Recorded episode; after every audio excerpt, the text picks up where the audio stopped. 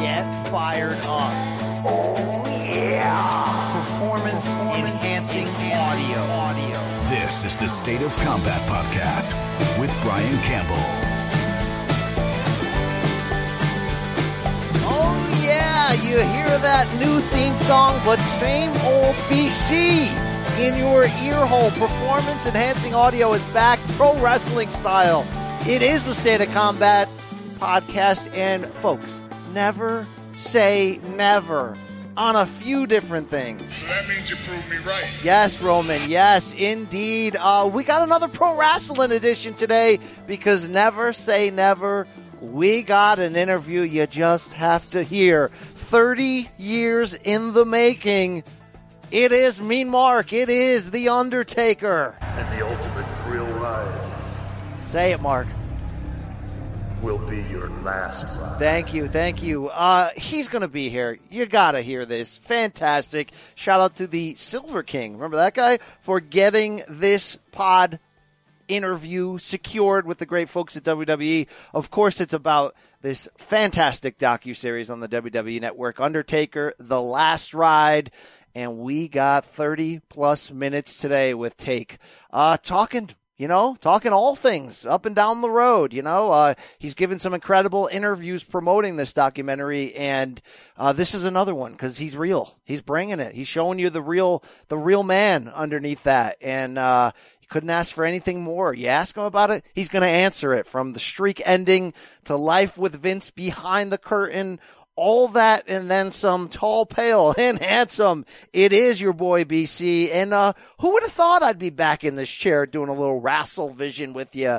Uh, we're going to have the interview. I'll give you a nice little breakdown of it. Maybe even share my thoughts on the pro wrestling world in general on the back end of that. Um, been a long time since we've eaten the pie around here. Dean Ambrose looks like he wants a piece of this pie. Don't we all? Alrighty then. Um, how you been, folks? You know, how you been? You still, you still watching? You still watching that product? Um, enjoy it. Okay.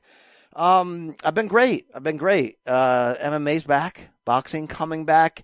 Hopefully you are all doing well in this crazy, unprecedented quarantine season. Um, it's a struggle, man. Physical, mental. Obviously the, uh, R.I.P. George Floyd. Floyd. Everything that that has gone on as a result of that tragedy has uh, really shaken things up. So hopefully you can use this podcast today as an opportunity to press pause. You know, get get away from the scene for a little bit and, and just you know chill out and enjoy. I can't I can't promise everything from this podcast, but it, it probably will entertain you at least. This will protect you. This will love you. This will guide you. Yes. And this will make you the god of wrestling. well, well, something like that. Okay. Um, I'm happy to be here though.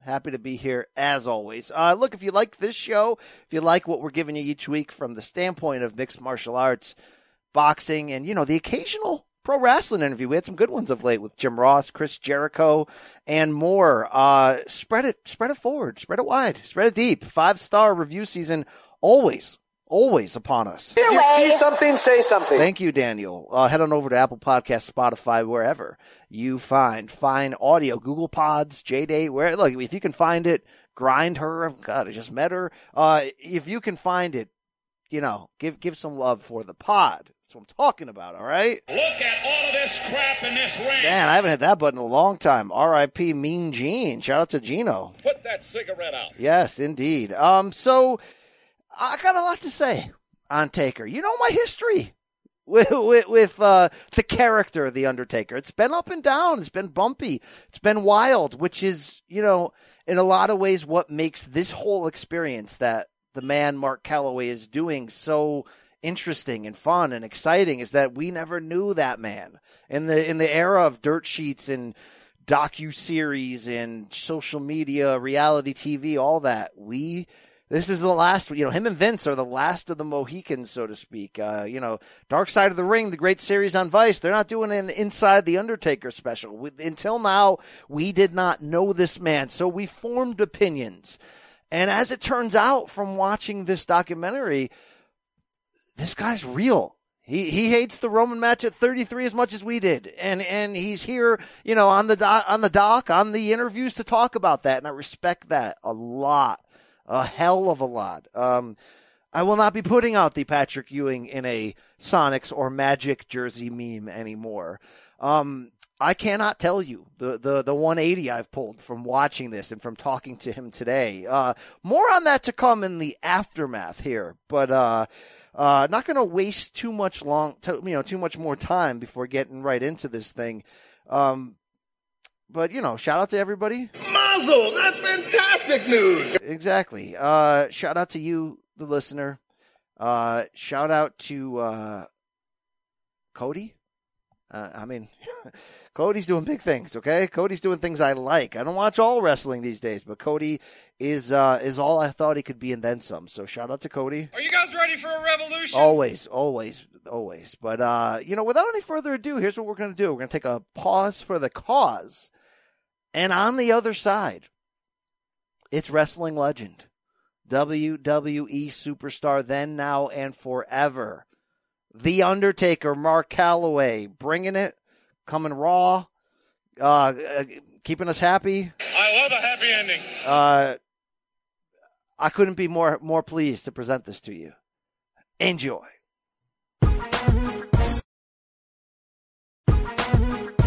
Mark Calaway, The Undertaker. It's an honor and a pleasure, sir. Never say never, but we have Never you. say never. How you doing, Brian? I'm doing great, sir. The star, of course, of the great docu docu series Undertaker: The Last Ride, airing now on the WWE Network. Part four going to make its debut June 14th, same night, by the way, as WWE Backlash. Uh, take Taker. Uh, it's weird calling you that. It's weird talking to you, and that's a testament to your protection of of you know arguably the greatest character. And we know why you're doing this now, and we love that. Journalists, fans, we can't believe it. What's it like for you, 30 years later, to so candidly answer all of our questions and just come, you know, naked after so long?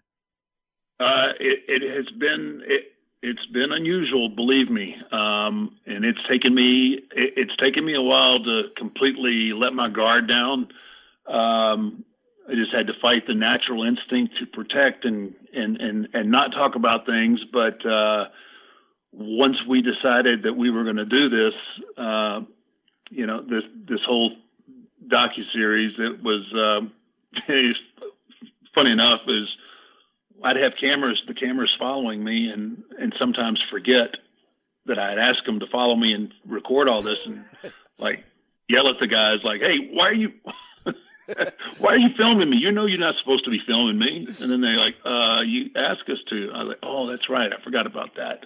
Uh, so yeah, it's taken me, um, it's taken me a while to, to kind of get used to this, but, uh, uh, I, I'm, I'm really happy that I decided to do this and, um, and give a little bit of, uh, a perspective into, uh, what it's like to be, the Undertaker, I guess. Uh, look, it hasn't disappointed to wait this long to finally get you. Uh, you've brought it. You know, I say it, it, coincidentally, this launched, of course, around the same time as the Michael Jordan doc, and that documentary doesn't hit with the same impact unless Jordan's willing to be that salty and be real. Your documentary doesn't work unless you're willing to be this candid and and really vulnerable, Mark. And I think that's that's the the hook of this. You're, you know, whether it's you criticizing your own performance in the WrestleMania 33 main event or anything else, you've been as real as we could have hoped for. Uh, was there what was that was that a hard process to do? Was it hard to be the tough guy that it, that is so revered? and then come out and say, "Look, uh, that was a crap match." You know, uh, how was that process for you? Well, I've always been, um, uh, you know, I've always been tough on, on myself more so than anybody else. Uh, so that aspect of it, uh, um, you know, not so bad. Uh, you know, I, I never was one to watch my matches back in front of anybody else. I always had to be alone and and, and, dissect things. I didn't want somebody there you know, going, "Oh man, that was awesome! This that was great." I wanted, you know, I wanted to pick apart my matches in a sense that, okay, what could I, what could I have done that made this better? and that was just kind of the way I've always approached, you know, watching uh, game film for no better, you know, better term, but um, you know, it to, to but to to let everybody else in on that, um, you know, it, like it was it, it was unusual and and um, and I don't know, it was uh, like I said, I had to I had to fight my natural instincts to to open up and um, but you're right. It, this thing doesn't work if if I'm trying to work. You know what I mean? Right. If I'm trying if I'm trying to be half character and half human and whatever else, it was just not going to work, and people would have saw through it. So I had to I had to drop the I had to drop the veil and and let everyone in and and see what it what it's all about. Great stuff. Uh, you know, the documentary does a lot of focus, I think rightfully so, on on your legacy and how much that's tied into consistency and longevity. And a lot of that is obviously the physical grind, the in ring cost, and the documentary, you know, sums that up. Your surgeries, all above and beyond that. But I've got more of a question personally. You've thrived and survived during eras of this business that have chewed up and spit out its competitors. You've watched, you know, a lot of your brethren pass away, unfortunately. How personally have you been able to survive this long and, and, you know, and, and still be on top and still be, you know, a solid human being and a family man? How did you get here and survive all this? Well, it, it, I mean, it's not easy. And, um, it, it takes a, it, it takes a huge commitment to um, to to wanting to be on top and stay on top. And you you start by not believing all the, your own hype. Um, I, I, you, you know, the one thing that I never was was content. Uh, and, and I'm a firm believer in that once you become content with where you are, you you you stop to grow, you stop growing, and and you stop getting better. So, and that's that's one thing that I like. I like I tell young guys that I that I talk to or mentor with is like you can never become content. Um, and being that like you have to you have to keep your finger on the pulse of not only your audience um, but how you, you're feeling and then how your audience is feeling and you have to be willing to make changes and sometimes you have to come out of your comfort zone of what you're doing for the sake of letting that character grow and and and keep up with the times. And prime example of that was um, you know the, the attitude era. When I switched you know, when I switched the character up and went to the American Badass, you know, yes, I kept elements of the old character, but there's no way that I don't think, I mean, I would have survived the Attitude Era if I would have been handcuffed in that old mainstream Undertaker character. True.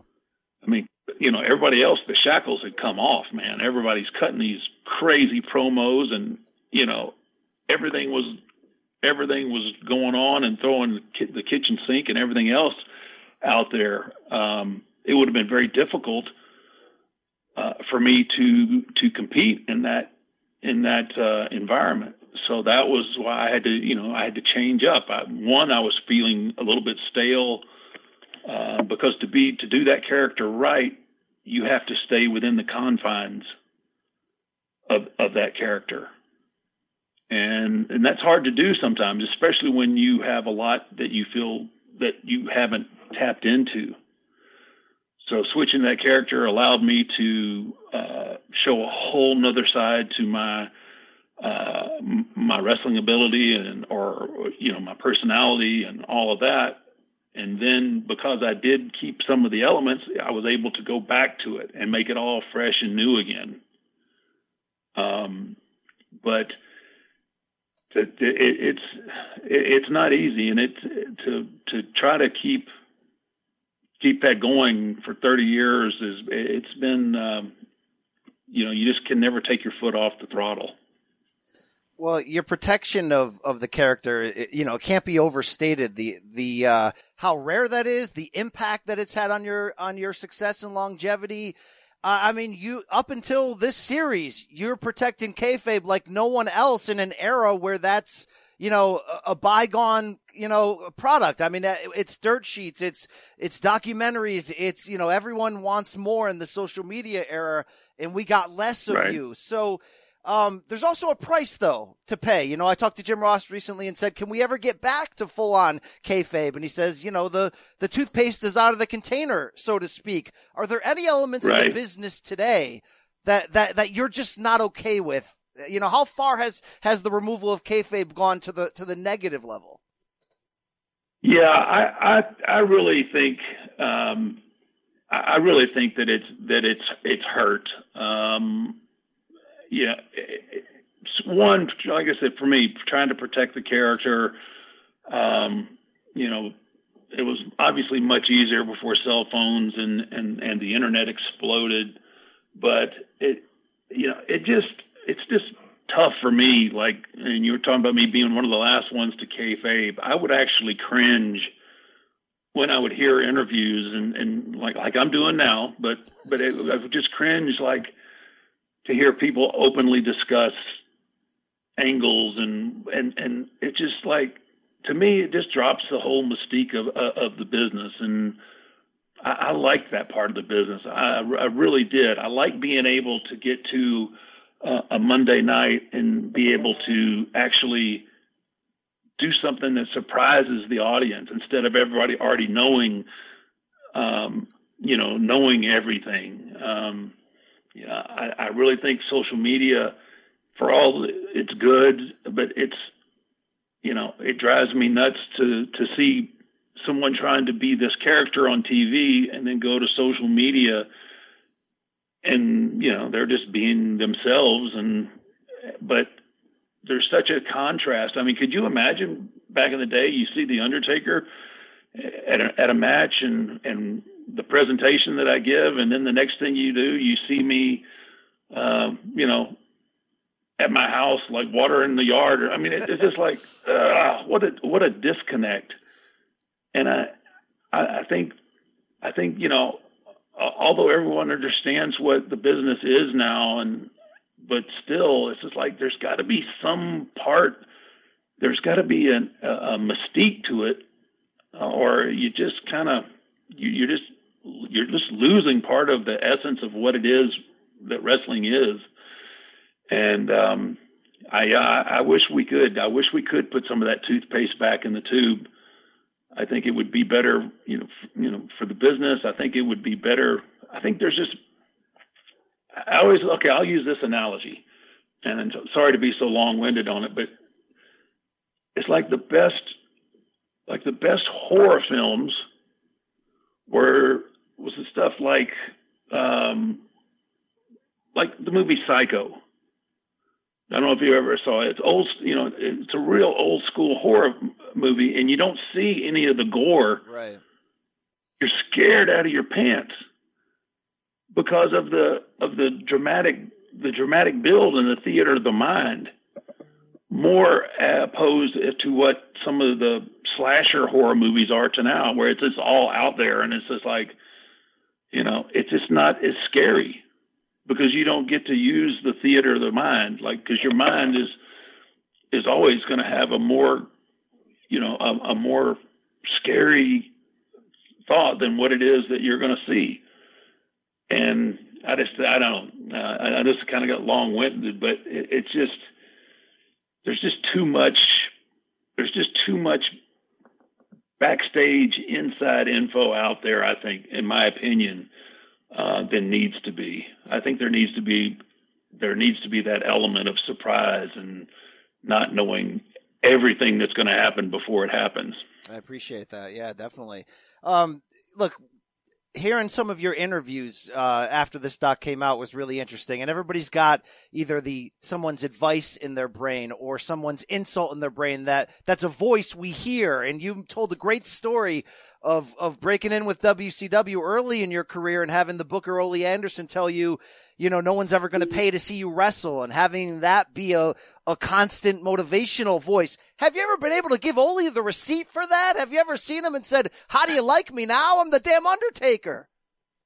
No, I I have never I haven't seen Ole since that meeting, and uh, like I don't I don't look. It's the greatest thing that ever happened to me, really, um, because I was you know I was naive enough to think that okay this is this is where I wanted to be.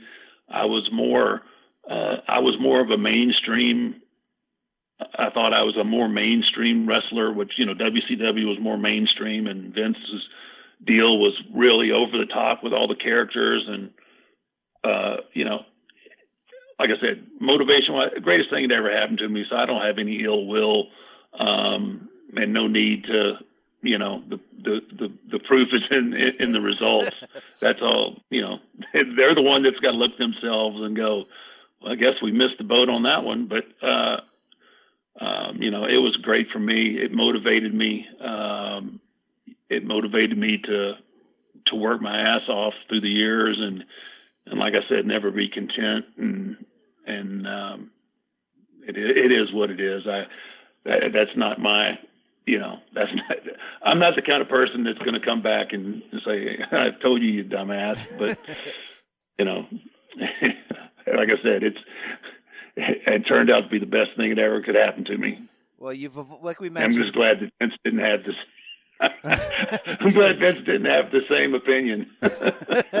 well, look, you mentioned Vince, and, and your relationship with him is is I think the star of this documentary because if there's anyone you know, we said The Undertaker was so well protect, protected. Well, so is Vince to a large deal in terms of who the man really is. Seeing you two joke together, seeing you having credence to, you know, be real with him that maybe other people don't, it was touching. And I think the big moment, the big reveal in, in some of the early episodes is, you know, when Vince is asked about the impact of you staying with the company through the Attitude Era and you being the rock, not, not the Dwayne Johnson, but the rock that Vince could always depend on.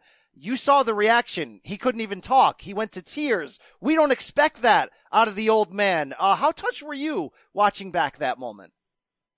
Um, yeah, uh, I wasn't. I wasn't surprised um, with that. Obviously, Vince and I have had many moments uh, together like that, and um, you know, we've shared parts of our lives uh, together and uh, having just a, a really a really uncommon bond in this business, uh, especially when you consider like you know he's the boss and I'm the employee, kind of a deal. Which at this point we really don't look at it like that for the most part. I mean we're friends, and um, uh, you know I've taken you know, I've taken a little bit of highbrow look to, and, and, and crap for saying that I take a bullet for the man.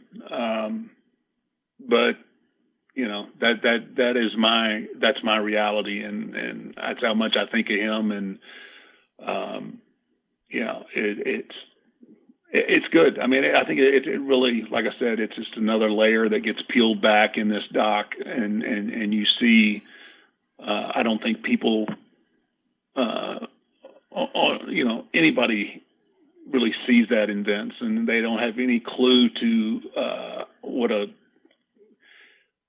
because of what they see on TV. They have no idea what a kind and and generous human being that Vince is. You know, he's always the tyrant, or you know, he's always that. But um, you do get a little glimpse into into what the man really is.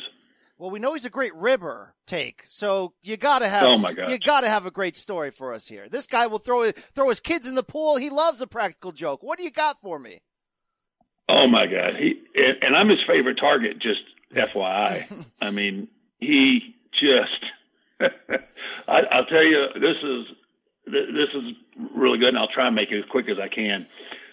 So I don't remember which which mania that it was, but I had this really nice jacket made, um, and it was it, it fit kind of it, it fit kind of tight, and it was you know, sometimes it becomes tricky with my my MMA gloves to get coats off and everything. Well, I wore it at WrestleMania. The, the coat comes off perfectly, um, without a hitch.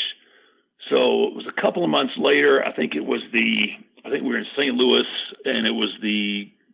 I don't know if it was the 700th uh, episode of Raw, but they made a big deal, and uh, they invited or they invite they asked me to come do a segment with Kane, and we were going to wrestle two guys, and uh, you know, kind of a squash match, kind of a deal. Well, anyway, everybody's in the ring. Kane makes his entrance. I make my entrance. I come in. I take. I go to take my coat off. Well, the coat folds over, so it's. I can't get the damn coat. And this is Monday Night Raw, right? So we're live, live, and I can't get this coat off of my gloves. And you know, I, I realize it, and I look over to, in the corner at Kane, and he's like, all I can read is his lips, which are like, oh shit. so, all right. So, needless to say, so they're shooting around, and finally, I get uh, I, I get one of the the ring crew guys to grab the bottom, and finally they they get this coat off of me, right, without it being too big of a of a scene, and and and obviously a, a big joke. So now we jump forward a couple of more months down the line, and. uh so we were they were in San Antonio. I live in Austin, Texas, so they were in San Antonio, and it was going to be Shawn Michaels Appreciation Night. And Vince calls me and says, "Hey, uh, you want to do you want to come be part of Shawn Michaels Appreciation Night?" And I said, "Of course I do, obviously." He goes, "Okay, well, I want it to be a surprise for him. So when you get to the arena, um, we're going to have a bus there that you can stay on all day until we don't to know you're here and we all this yada yada yada, right? I'm like, yeah, that's cool, that's great. I'll just hang out on the bus. So I don't know. So now I get there, I hang out on the bus for about two, three hours, right? And then finally somebody comes and gets me. I think it was Michael Hayes, and and he goes, Vince wants to rehearse this. Like, what do you mean he wants to rehearse this? This is supposed to be a surprise. It's going to be a, I mean, we're going to, we're going to give it all away right now. I said, no, I'm going to stay on the bus. So he leaves, he comes back. No, Vince really wants to rehearse this. I'm like, and now I'm pissed, right? Because now I've been on this bus for three hours and now he wants to rehearse it. So, so anyway, so now I'm pissed off and now I'm, I'm, I'm going into the arena, right? So I walk through the gorilla position where we come out on the show uh, onto the stage. And as soon as I walk out on the stage, I knew I'd had it, right? The whole, all the talent, everybody is setting up in the bleachers in one big section. Vince is at ringside. And like I stopped and I was like, I didn't know what was about to happen, but I knew I'd been had. so the, the, the arena goes dark. Uh, they start playing this package up on the Tron, right? And it's like I don't remember what my record was at, at WrestleMania at that point, but we'll say he's 19 and 0 at WrestleMania. He's beaten this man. He's beaten this by this guy. But anyway, it was basically a, a, a trailer built up with all this footage and everything. But this year, the Undertaker meets his greatest match, and then all of a sudden they flash up on there a pic of the coat right? And now they have all the footage from me trying to get out of the coat at that Raw, at that 700th episode of Raw, right? And it's Undertaker versus the coat, WrestleMania, such, and I was like, oh, you son of a gun! And he did like there had to have been hours and hours. That's a of long man, man hours to Yeah. put this thing together. That's right. I mean, it, it looked like one of our normal packages for one of the build-ups, right? and he is just laughing like a little kid at the at the down there at ringside, and I was like, "You no good son of a bitch!" So I went charging after him. So here's this this multi-billionaire running through the arena with this six foot nine, three hundred pound guy chasing him. The whole crew laughing their ass off, and he did that all of that just so he could rib me. I mean, just and believe me, that's just one example of the things that yes. that he's done to me. Well, but well, uh, Mark, yeah, I, I'm not trying to dirt sheet you here, but I have it on authority from two people on the inside that Vince likes his steak well done with mustard. Please tell me that's not true. That's not manly, Mark. The, tell, the damn Undertaker doesn't need a well done steak. Come on. I, yeah, honestly, I don't know. I don't know how the mustard part is true. I don't know how the, the the temperature of the meat. I have no idea, but I do. I've seen that man put mustard on shit that I just. I was like, "What's wrong with you?" Uh, all right. That well, must be some kind of billionaire thing because I don't know what kind of nobody puts mustard on steak, man. Well, when, when you've been that successful, you can eat you can eat it however you want. But uh, look, you mentioned the you, you, talked about the streak there briefly when you're telling that story, and obviously that's something that that is uh, iconic with your career. I've heard you say in a couple interviews that you know the decision to to lose to Brock Lesnar at WrestleMania 30 was something that went back and forth. You arrived at the Superdome thinking you're going over, and then of course it got changed. I'm more curious when it comes to something like that. I mean, look, it's it's you know we can argue to our to our deathbed whether you ever should have lost, but how short is that list of opponents that you would have been okay with in that Brock Lesnar spot to be, you know, to go 21 and 1 against you? Well, here's the thing. Uh, ultimately, look, ultimately, the streak, um, I mean, obviously, that's one of the greatest accomplishments of my career, and, you know, I'll be synonymous with my legacy. Uh, but at the end of the day, I mean, I, I'm I'm going to do what Vince wants me to do. Uh, you know, he created the Undertaker. He gave me the opportunity. Um, could I have made a power play? Yeah, but I mean, seriously, what good was that going to do? Um, I mean, it, it was just what kind of precedent does that send? Um, you know, I, I just it just wouldn't have been right. Obviously, Brock, you know, Vince's mindset like if if it's not Brock, then who? And my biggest concern was I just wanted to make sure that he was he was sure, being Vince, that that's what he wanted to do. Um, you know, I, I didn't feel like Brock needed it. Um, you know, Brock was already a huge star and, you know, wasn't going to help him one way or another. Um, my only concern was there might have been someone down the line that could have benefited from it more. Um, and that probably being Roman later on. I mean, that's hindsight being 2020. Um, but if I was going to get beat by somebody, well, you know, Brock was, you know, Brock was the guy that had the credentials, I think, to do it, and and and um, and people were like, okay, well, shit, that's Brock Lesnar, and um, but uh, that was my biggest deal. I just, I just, you know, uh, wanted to make sure that he was, you know, that's really what he wanted to do, and had thought it through. You know, because like I said, we had gone back and forth, and you know, depending on the day, it was, you know, it was. It changed. It changed very, you know, but it'd been that way for about a week, and I showed up and you know showed up thinking I was going over, and found out about one o'clock that I wasn't and uh, you know, it is what it is. Aside from the unfortunate concussion and the way that that match played out for you, is there anything about that whole transaction that you regret?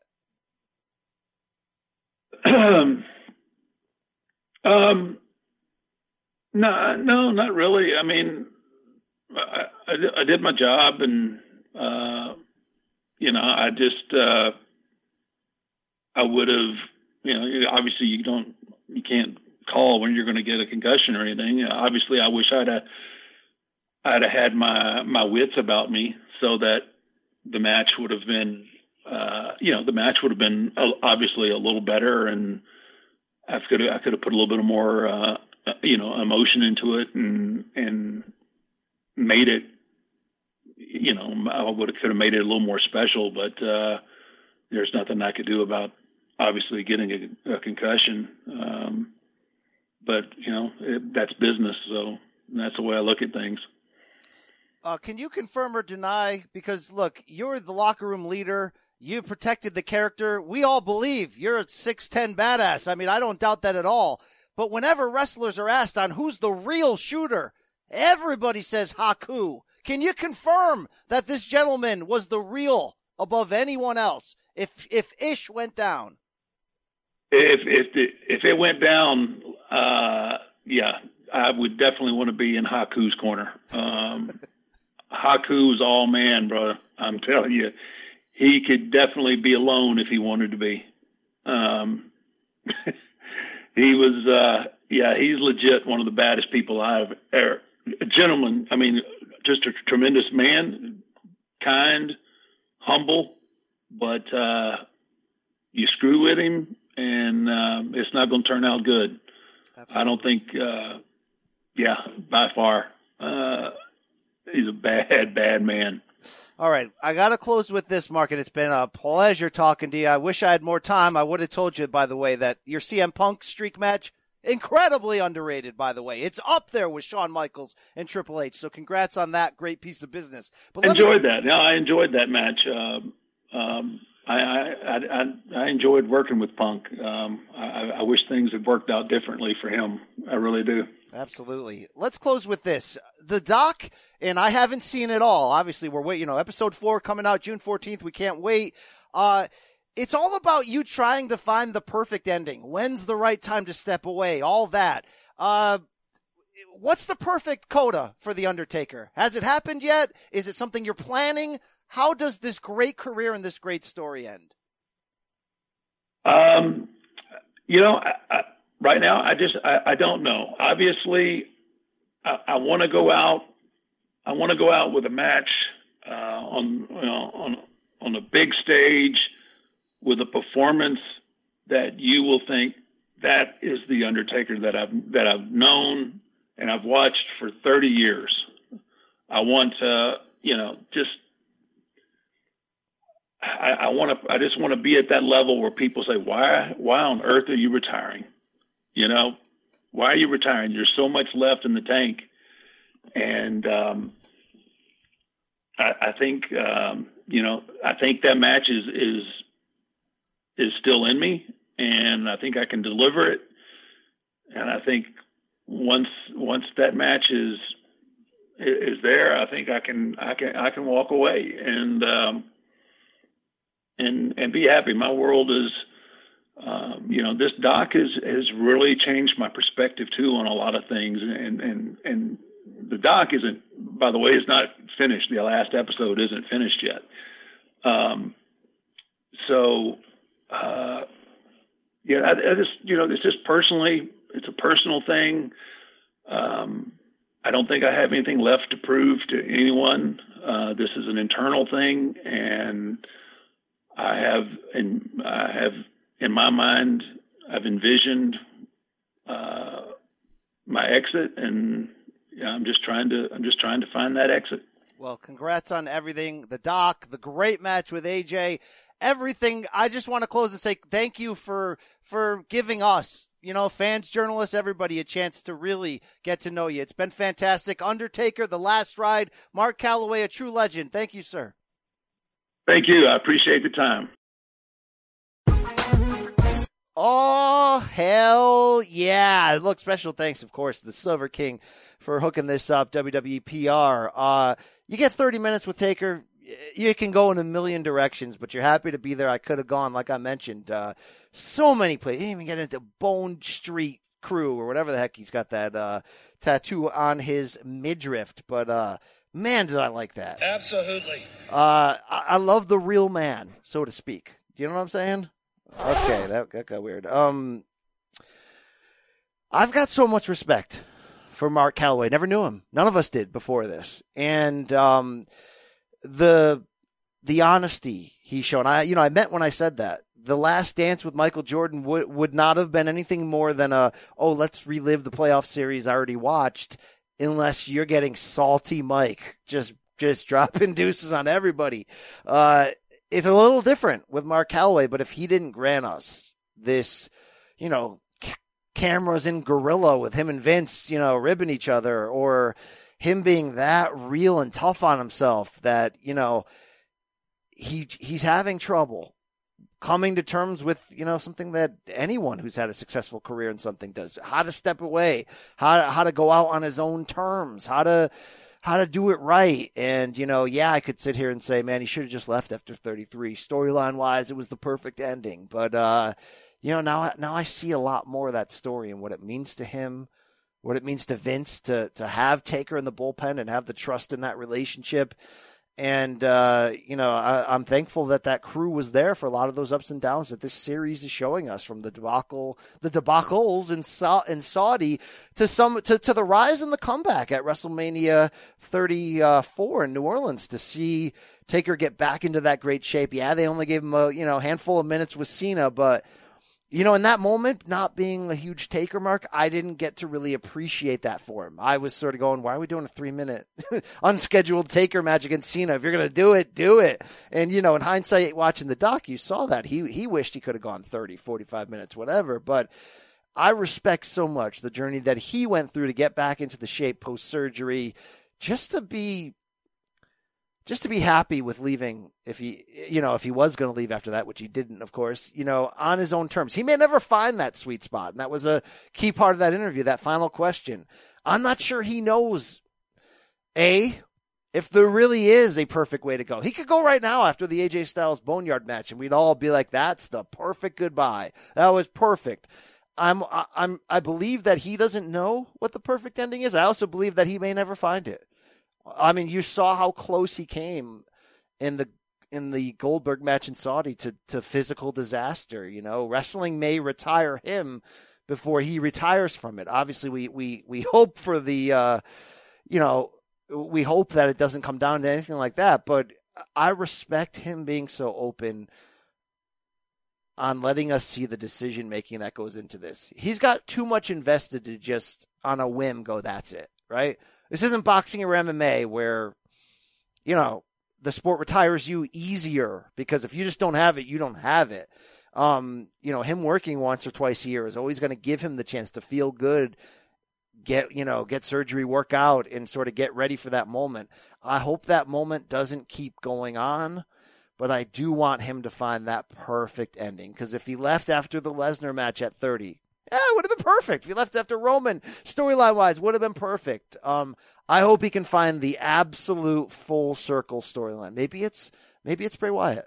You know, th- what was interesting about that conversation was asking him that question of, you know, he didn't really answer it. I essentially said, you know, if, if not Brock, who else would you have approved? And he did say Roman. He said, say maybe it was better to save the ending of the streak for somebody who needed it more. And I respect that, like a Roman Reigns. What if they had saved that until WrestleMania 33?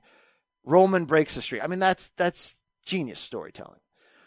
I wonder though what he thought of Bray at that point. And look, I had 30 minutes with him, but you only get so many bullets in that chamber in terms of what you're going to ask him and which direction it will go and how long he'll answer. And, and that's a science to itself, managing an interview. And, you know, you always have regrets afterwards. Man, I should have said this. I should have asked this. I do wonder, although we did see Taker and Bray Wyatt at WrestleMania 31, uh, wasn't a great match, you know? I don't know whose fault that was. Wasn't a great match, you know? Certainly wasn't the CM Punk match. That match at uh, 29 was fantastic. But The Fiend the Fiend, right? The Fiend. Maybe that's the way to go out. I don't know. Or, or, knowing WWE, maybe that is the way to go out with Taker on top and the Fiend doing the job again. Oh God. Um, I will say though that to to kind of weave the Taker storyline into my own as a fan. Um, I was harsh. I was very harsh on this guy through the years. I, I, I thought, I, you know, wrongfully he was a, a bit of a compiler, someone who hung around, even though I certainly respect him as potentially the greatest character, right? Because he protected that character so much, the greatest character of all time. I don't think I gave him the credit, though, for his evolution through the years of American Badass and the other sort of slight sidesteps to just kind of help his character change with the times. And that's a big part of his longevity. So is just being a badass, being a pain tolerant guy and, you know, for being an incredible partier, and he certainly has that reputation. To be able to last that long and be last that long as a locker room leader and still go through the excess and come out on the other side, um, you gotta respect it. You know, uh, you know, he was never really the guy in the company. But I, I don't anymore sort of hold that against him when you're comparing him with the other greats. Look, he's never going to be better in my eyes than the true creme de la creme of the, of the Flair, Hogan, Austin, Rock, who, you know, guys who are, look, that's the face of your company. Maybe Roman gets there. Maybe you think Cena's there. Uh, that's the damn face of your company. But he filled a different role. He was the backbone of the company. He was, you know, so so you're a little bit more of a B side than an A side in reality, or you're a secondary A side, right? Because every WrestleMania had the main event and then it had the Taker main event. But um, you know, he's done things that so many people never will, never could, and uh, and you know, in hindsight, him protecting kayfabe that long in an era where you know everything's overexposed because we wanted it to be that overexposed. You know, we were hungering for it. The Attitude Era gave us that peek behind the curtain, and we just kept wanting more. And you know, now it's too much. But he fought the good fight, and I'm glad that he picked a time and came to terms with that time where now that he really realizes that, you know, it's going to be over, whether he does one more match, two more matches, no more matches, it's going to be over. He does have to transition to life after wrestling and making appearances and being able to make a secondary income through that is important. Autograph signings, acting, whatever. So, uh, I, I have no, th- I've come around, man. I love me some Mark Calaway. Okay. And, you know, obviously, uh, he filled such a huge role and I respect his early rise and the great, you know, cheesy, cartoonish early 90s WWF of, of the impact he had then, just as much as I respect him in that attitude era, you know, the, the feud with Kane, the, the ministry of darkness, that whole thing, just as much as I respect what he did in the late 2000s, where you know, the beginning of the second half of his career, he did his best work. He had his absolute best matches deep into his career. That four pack in a row that he loves, that everybody loves. Shawn Michaels one, Shawn Michaels two, and then the second and third Triple H matches in four consecutive years at Mania. I mean, put those four matches up against anybody's at Mania. You know, the fact that he could be that big and that old and put on those matches is, is incredible. So I, I respect that. The only thing I hadn't respected was the, the, hang on too long era. The okay, I'm here to make an appearance, but like at Raw 25, that appearance didn't really make any sense. What are you saying? Why are you here? Why is Bray Wyatt dragging you backstage and then nothing happens with that angle? Um, you know, a couple of those moments I didn't love, but I think this turn, this this this is almost like a face turn, a real life face turn. This real life face turn to let us in is, you know, one of my favorite parts of who he is in his career and you know how that leads up to whatever he has in mind for an exit, for a final match, for a final angle. I'm in. You know, and it, you know, see, look, we all hated the builds to Saudi. We all hated the Saudi cards, and I think we did for rightful reasons, especially back then when I was podcasting and recapping every week and just living it as a fan they actually told a decent story in the bill, you know, in that whole run. And the documentary shows you this of, of it's going to be Triple H Taker for the last time. And then we're going to do a rematch, but involve the Brothers of Destruction against DX. I just hated, of course, like everyone else, that it was A in Saudi of all places, that, that they're only sort of doing it for the money, it seems. And then B, you know, t- the, the matches kind of stunk. It went on too long I don't know if I want to see bald Shawn after waiting that long. You know, I don't want to see Taker with a pulled pack. I don't know if I want to see Kane and Taker, you know, 30 years later in the year of our Lord, so to speak, Nick, Nick Kostos, um, putting on matches like that. Uh, where are you, Nick? Are you here? Are you still here? You're still in our lives, NK? Where I still have I still have you somewhere. In this Campbell podcast. Thank you. Not only did he not win it, I felt that he lost it. He lost it indeed. Uh but yet, in hindsight, those are pretty good stories. You know, he could have retired after those two. But if he's going to come back in for anything more than one more boneyard match, I want a real story. I want the Fiend and Bray Wyatt involved. I want a real friggin' story that ends with an epic match. Could you imagine? From everything we loved about Mania, and this Mania this year was weird, empty arena, all that, but we loved the Boneyard match, with Taker and AJ, and we love the the House of Horrors or Firefly Funhouse match, whatever. Imagine if you put those two together. Next year's Mania. Yeah, that works. It works, folks. It works. It works for me. Let's tell a good story. Bray versus Taker. We'll forget the first one happened. Fiend, all that. Let, let's let's do that. That's the way to go out. I, I think you you can also protect, as you saw in the Boneyard match. It's not like you need to send Taker out there like he did against Roman and, you know, let's do 28 minutes and let's go on too long. No, you can film that the right way to really protect him. That's the right way to do it. I hope that's his end game.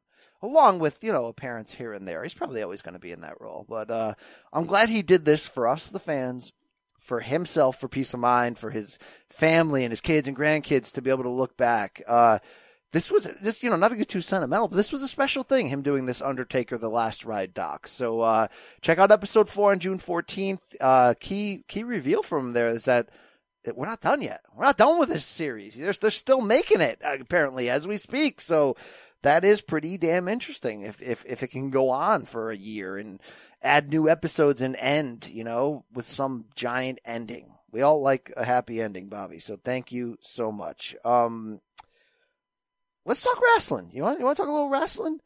Now that we're not week to week anymore, uh, you know, I never got any kind of, uh, red and black pot off, off the ground. Uh, I was burnt. You know, I was burnt when uh, boxing and MMA were red hot. When when when my time as a wrestling podcaster came to an end, obviously, it was you know never expected that the quarantine would hit, and we'd all sort of go, "Oh wow, WWE is the only game in town." Um, you know, I'm never going to turn corporate on you. I'm just curious. When the hell did you turn so corporate? But uh, you know, I, I don't love what I see in Raw and SmackDown. I had to come back into it a little bit uh, during the quarantine before UFC came back. It, you know, even at CBS Sports HQ, we were covering it. We are doing video recaps, WrestleMania recaps, and all that. While WrestleMania was good, you know that that translation to the empty arena, they just haven't figured it out on Raw or SmackDown. And then when you add in the things we already don't like, or I don't like, or my style of fan fanaticism doesn't like, it's a tough watch. I don't like it at all. I mean, SmackDown already stunk back when we had crowds in there when they went to Fox and it's not getting any better. And even though Raw could be, you know, good here and there, it was never great. I, I just didn't like this this era, this version of storytelling or presentation. And while NXT was, you know, friggin' fantastic in 2018, 19. I mean, you know, I, I, again, as much as I look back, and I do, and you hear that you used to hear me talk about all the time. I look back on 2015 NXT as like, that was my time, man. That was everything I want out of it. 2018 and 2019 blew it away. The Gargano and Ciampa era, the Adam Cole era, the storytelling, the performances. It was amazing. Um, from what I've seen of late, I, I, I, it's, it's not speaking to me anymore like that. I don't know if that's the quarantine. I don't know if it's once it launched week to, you know, being a live every week thing. Did that change? I didn't think it would change it for the worse, but did it? Did that change it for the worse? Did that immediacy change it? I don't know. I mean, they came out strong initially with with with great stuff, but maybe it's just the the tune of who I am as a fan. Maybe it's because I've wanted somebody to rise up with competition. Maybe it's because I'm so burnt out on the, the scripted era and WWE's overall style of over scripting things on the main roster where when an AEW rises, I'm more apt to cheer for them and want it to succeed and tolerate things that aren't great off the start. And while AEW was, you know, somewhat hit or miss in their first year after launching, um, I really liked it. But to be honest, after taking a couple months off, now when I go back and my, my, my great buddy on CBS Sports, Jack Crosby, is encouraging me, and I go back and I watch AEW again, it's great. It speaks to me. They know how to do the empty arena stuff without even feeling like it's empty. Uh, they ju- there's just that vibe and edge, and maybe it's just overall. You know, we talked about this a couple weeks ago when I had Jim Ross on this pod. Maybe it's just the fact that everybody is being allowed to to find out who they are and be who they are, which is how wrestling was when we came up, and that's why we fell in love with it. And it just has that purity that even when it's average, I love it. I can't stop watching it. Anything can happen, you know, and I do a MMA pod, of course, on the state of combat with Rashad Evans. So to see him two weeks ago come out with Mike Tyson and Henry Cejudo and Vitor Belfort, like it wasn't great, but it was awesome. You know, it was like, it was just something different in in in you you could do the ABC if WWE did that you would have crapped on it. Well, it, it it tastes differently, right? You ever um You ever go on a cruise? I've, I've said this analogy before, but you know, by the fourth day, everything tastes the same. It's all the same ingredient base, right? You ever eat at the cafeteria at a hospital every day for a week or, you know, in school? It all tastes the same in the end. WWE tastes the same. Unfortunately, even NXT, when I tune in, it tastes the same. AEW is different, and I'm loving it. And when this hero Cody can come out and give 10 out of 10 promos every week, and then this past week, just Blade in a match with Jungle Boy to defend the TNT title. This guy's blading during a quarantine on a regular week. Like, just, this is the 80s. It's back. I love it. This is exactly what I need. And you know what I needed as a fan? I needed this overall break. I, I can't, I can't week to week pod WWE anymore or recap or, you know, it's, it's just not speaking to me as a fan anymore. That's fine. Is what it is. Some people can. The the SK, the Adam Silverstein, guy loves WWE. He's got a podcast of his own. The guy will give you the breakdown every single day of the damn week. All right? Where is he? Are you on this board anymore? Let me tell you. Let me tell you a piece of meat that I enjoyed. He loves the WWE. Wow, wow that was gross. Um, I, I like I like the revolutionary meat, and it's been great. I'm not here for the money. I already got the money. I'm here because I believe in doing something different.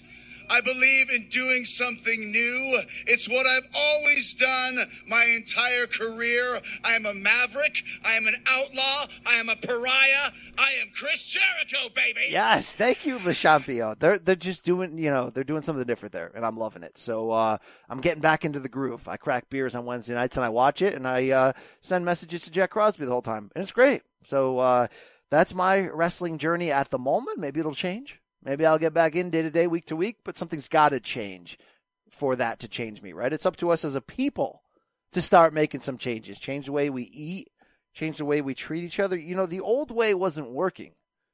So it's on us to do what we got to do to survive. Hold this for me, all right, turkey tits? Thank you, MV, MJF, MVP, MJF, whatever. Um, thank you very much. Um, and thank you. Thank you to, uh, to The Undertaker for being real for showing up on our show, CBS Sports State of Combat podcast, for being candid. Love it. Needed it. Love it. Okay? You don't see Hulk Hogan doing that, all right? We've been hanging and banging, brother. You know, Hulk Hogan doesn't tell the truth ever. Ever. That, the history of Hulk Hogan, there's no truth. So, uh, you know, it is what it is right there. But we're going to stuff it down your throat so hard that you're going to enjoy this. You're going to feel it. Adam, I felt it. Did you feel it? I didn't feel it. I didn't feel it. I haven't felt it in a while. Um, but that's it. That's the show. Uh, follow at State of Combat on Twitter for all your boxing MMA needs. Once in a while, we'll we'll tickle the uh, pro wrestle hole as well. Uh, you know, get over, get on over to the Get Over Pod with the Adam Silverstein if that's your thing. Okay, um, and uh, keep living. We can get through this. All things will pass, but I think if the last uh, week craziness has shown us anything, is that major changes ne- are needed in our society and how we talk to people, think about people, treat people, look at people, all that. And I'm hoping that that's the greater good that comes out of this. Love your neighbor. Love yourself. All right. This is your boy BC. Um, he he loves revolutions. So now the forbidden door is closed. But I don't think it needs to be closed. No, I love revolutions. Let's open that door, okay? Okay? Let's do it. Um, my name is Brian Campbell, and I approve this podcast. And I've got two words for you. I don't care. You come in my face, I'm going to fight you. Okay, that wasn't the direction I was going. Um, I've got two words for you. I am sick and tired of playing around with kids. Okay, Lex, wasn't going there either. I've got two words for you. I'm going to have to apologize ahead of time because I'm going to stretch his ass like it's never been stretched. Okay, not those words, but I got two for you. And Tully Blanchard, you can't run and hide from me anymore. And when we come to Philadelphia this time, there's going to be no mistaking what's going to happen. I'm going to come on you like nobody's ever come on you before. Oh my God, no. Silver King, come on down. He's not here. I've got two words for you. One of the best guys you'll ever meet. Huge hog. Those but- last two, those last two were true. But uh, you know what? you know what? Rey Mysterio not sucking off anybody. We out. That's it. That's it. I can't. We out. That's it. I can't do it anymore. We're out of here. Yeah. The ultimate thrill ride is your last ride. Thank you.